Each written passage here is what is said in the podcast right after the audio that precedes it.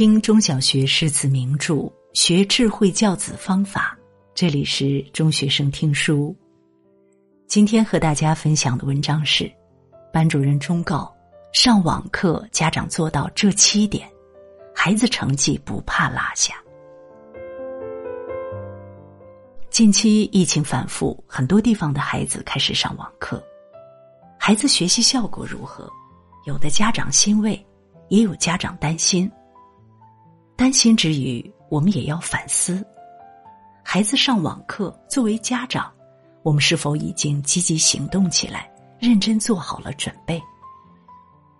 总结了几位优秀家长的做法，以下七点，大家不妨借鉴一下。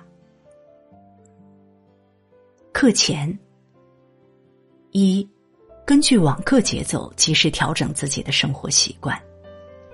家长要做好孩子的后勤保障工作，不要因为孩子不上学了，吃饭早点晚点没关系，而是要根据学校的网课时间，合理安排全家的作息时间。如孩子需要参加社区核酸检测，家长和孩子一起商量参加检测的时间地点，尽量别和网课时间冲突。二，晨读鼓励孩子大声朗读。一日之计在于晨，老师会在网上督促学生进行适量诵读，但学生是否真正用心参与，要靠家长监督。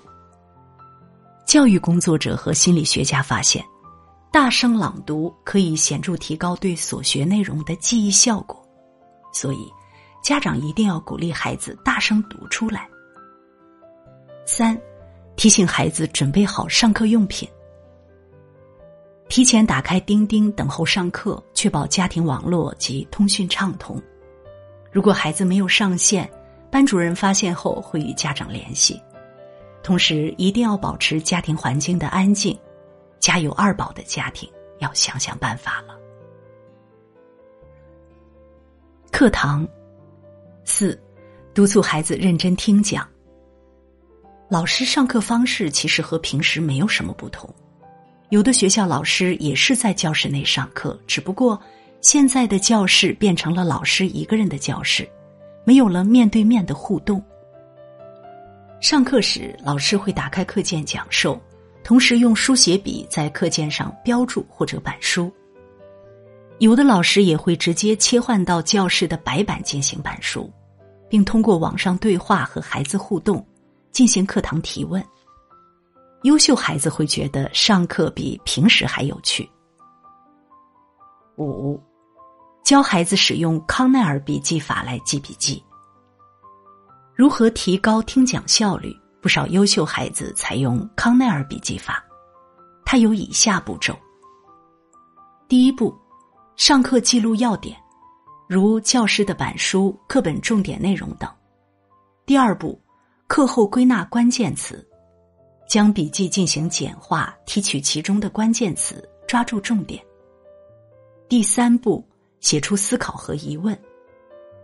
根据关键词，用自己的话说出老师的讲课内容，写出自己的想法和疑问，然后去请教老师或与同学在线商讨。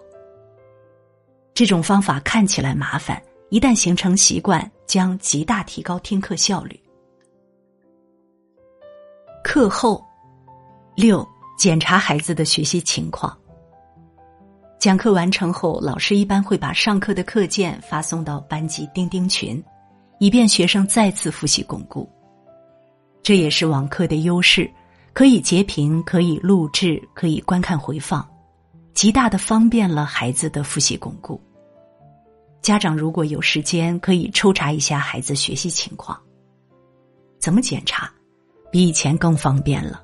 打开老师的课件，让孩子当老师给你讲一讲课堂要点，让孩子把所学的内容大声讲出来，就是阻断遗忘。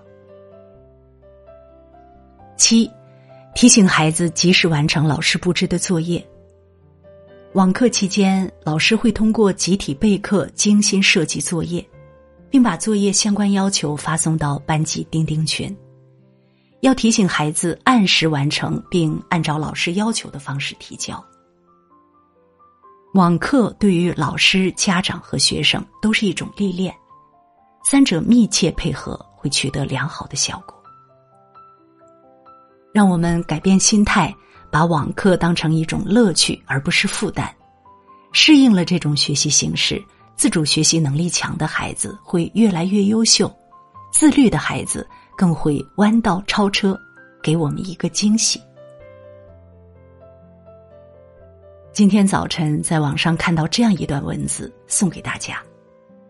在同一辆列车上，有人感染，有人安全，这是机体免疫力。同样隔离在家，有人读书学习，空中课程很自律；有人刷视频、玩游戏，混混沌沌过日子，这是价值免疫力。